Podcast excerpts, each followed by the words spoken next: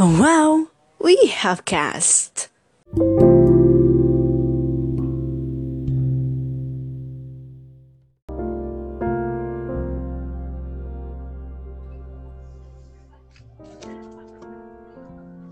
Hai lagi people, selamat datang di podcast Talk Experience bersama Putri Nova.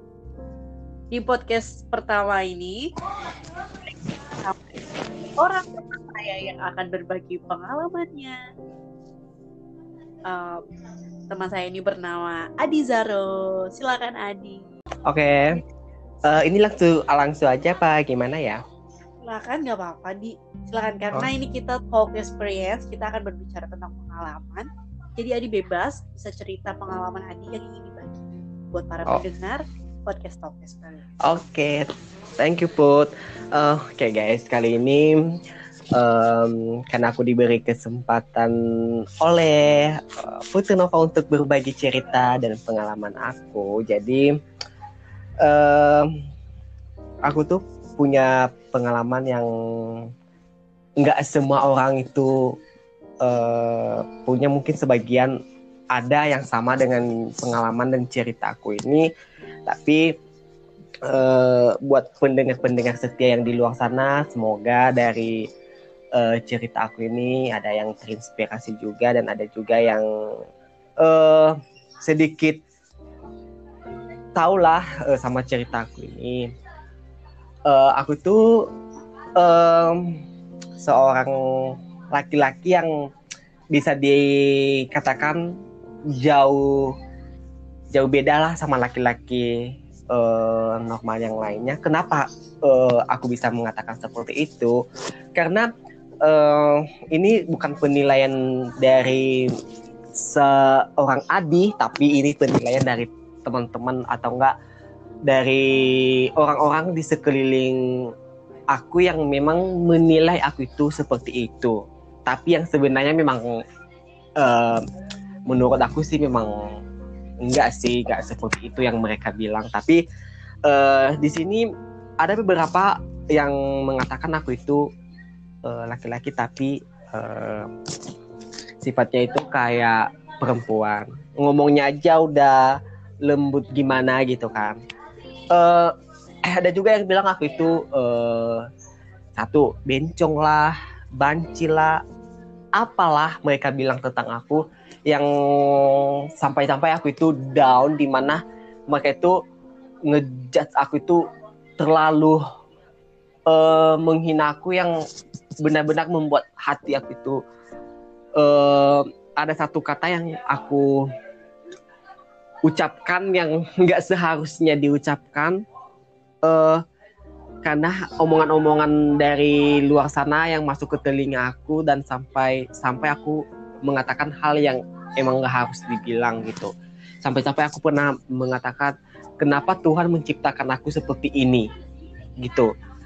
Tapi di lain sisi juga aku mikir, uh, kenapa ya aku harus mikir uh, memikirkan perkataan orang yang nggak seharusnya aku pikirkan, dan nggak seharusnya juga aku masukkan ke dalam hati. Dan apapun yang mereka bilang, nggak, aku juga nggak merasa gitu kan apapun yang mereka bilang tentang aku. Cuman kan um, yang namanya mereka ngomongin kita tiap hari juga pasti kita uh, ada lah yang nggak merasa uh, apa sih ini orang, apa sih, kenapa sih mereka ngomongin kayak gitu tentang aku. Tapi Uh, aku juga nggak pernah uh, marah sama mereka. Cuman kalau memang udah kelewatan dari batas yang memang nggak seharusnya mereka ngomong, pasti aku marah. Cuman uh, satu kisah juga pernah tuh, uh, sampai-sampai itu gara-gara itu juga aku pernah masuk uh, rumah sakit. uh, Itu kejadiannya pas uh, S M A. Itu pas awal-awal masuk S M A, aku juga pernah dibully habis-habisan, diomongin itu, diomongin habis-habisan, di dikata-katain habis-habisan sama teman uh, sama teman waktu S M A. Itu aku nggak kenal mereka juga, aku kan di situ kan baru daftar di S M A itu, dan aku juga kayak baru masuk lingkungan mereka lah ya.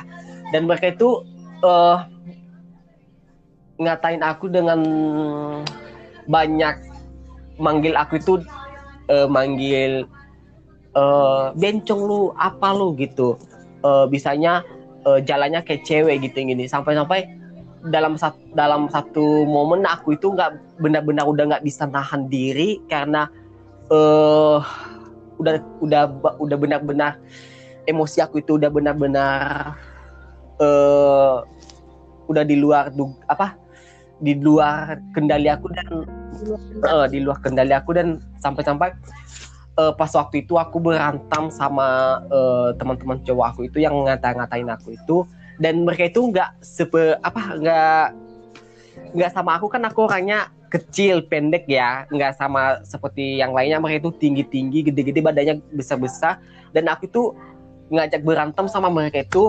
Dan ada satu yang emang benar-benar parah itu aku um, tendang dan jatuh, H P-nya pecah, dan dia manggil teman-temannya itu sekitar sembilan orang, dan mereka itu hajar aku itu habis-habisan sampai-sampai aku itu nggak uh, bisa ngelawan lagi. Kan bayangin aja satu banding sembilan gitu kan, dia nggak bisa lah.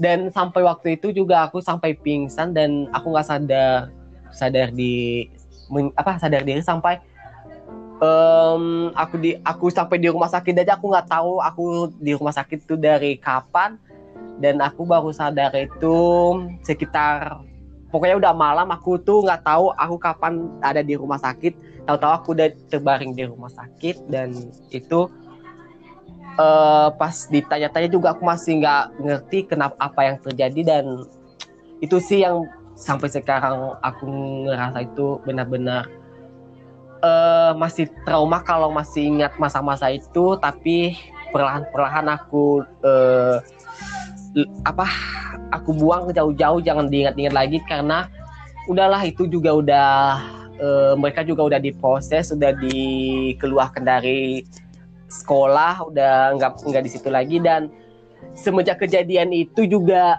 um, mereka udah nggak berani lagi ngatain aku, nge ngebullying apa ngata-ngatain aku kayak cewek lah, kayak bencong lah, kayak banci lah. Nggak pernah semenjak kejadian itu, aku nggak pernah dibilang lagi. Mungkin ada satu dua anak tapi nggak separah yang yang dulu-dulu, dan sampai saat ini juga masih ada yang seperti itu. Sampai hari ini juga mungkin masih ada juga satu dua orang yang yang kalau sekarang kan e, zamannya kan udah berkembang ya, udah gimana-gimana kan, cowok juga sekarang kan udah bisa pakai e, skincare lah, pakai e, pokoknya pakai-pakai pemoles-pemoles lah. Itu udah sebenarnya sih kalau bagi aku sih udah wajar-wajar aja juga. Sekarang juga cowok-cowok juga banyak seperti itu, cuma ada yang pemikirannya yang kuno, yang emang benar-benar aduh kayak orang dulu-dulu yang nggak tahu fashion, yang nggak tahu stylish gaya sekarang kan. Jadi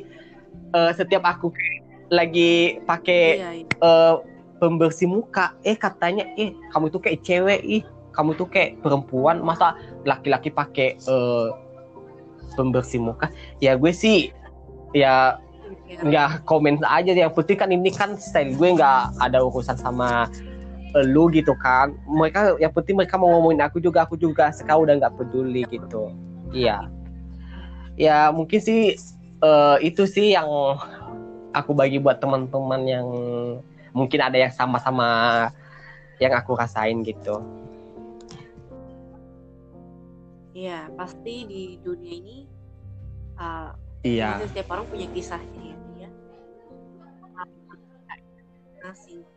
Dan Adi, uh, aku pribadi sebagai teman dan juga pembawa acara, mm-hmm. yeah. Banget karena Adi berani sebagai pengalaman. Tapi udah luar biasa banget bisa melewati yeah. semua sampai hari ini. Pasti untuk hari ini. Saat ini lagi di posisi Adi yang uh, gimana uh, pertanyaannya? Kan atau motivasi untuk pendengar yang mungkin lagi posisinya yeah. di posisi Adi. Uh, buat teman-teman di luar sana yang mendengarkan ini, uh, Aku cuma mau bilang sama kalian, jadilah diri kalian sendiri, jangan pernah jadi orang lain. Apapun keadaan kalian, apapun karakter dan sifat kalian yang diciptakan Tuhan, itu adalah diri kalian dan itu adalah jati diri kalian sebenarnya. Jangan pernah jadi orang lain, jadilah diri sendiri. Itu sih kalau dari aku. Soalnya itu yang selalu aku tanamkan, ya. Luar biasa. Bagus banget motivasinya. Semoga juga teman-teman di rumah yang dengar merasakan manfaatnya ya, dari pengalaman. Semoga kalian, teman-teman uh, pahamlah. Iya. Menjadi terinspirasi ya dari cerita Adi, bagaimana kita meskipun tanggapan orang yang begitu banyak negatif terhadap diri kita, tapi ya, kita betul. harus tetap punya prinsip bahwa itu adalah kita yang tahu, ya. kita dan Tuhan yang tahu. Apapun tanggapan orang, selama kita masih di jalan yang benar, sebaiknya kita tidak usah Iya, peduli sama omongan peduli orang ya, lah. Iya. Percaya saja sama iya, Tuhan betul. yang Tuhan kasih terhadap hidup kita dan diri. Baik Adi, Adi terima kasih okay. banyak ya untuk waktunya, untuk bagi pengalamannya, cerita dan motivasinya tadi. Uh, untuk itu aku tutup po- uh, podcast Talk Experience-nya. Saya Putri Nova dan Adi Zaro. Terima kasih atas pengalamannya. Sampai jumpa. Tunggu lagi sesi berikutnya di Talk Experience.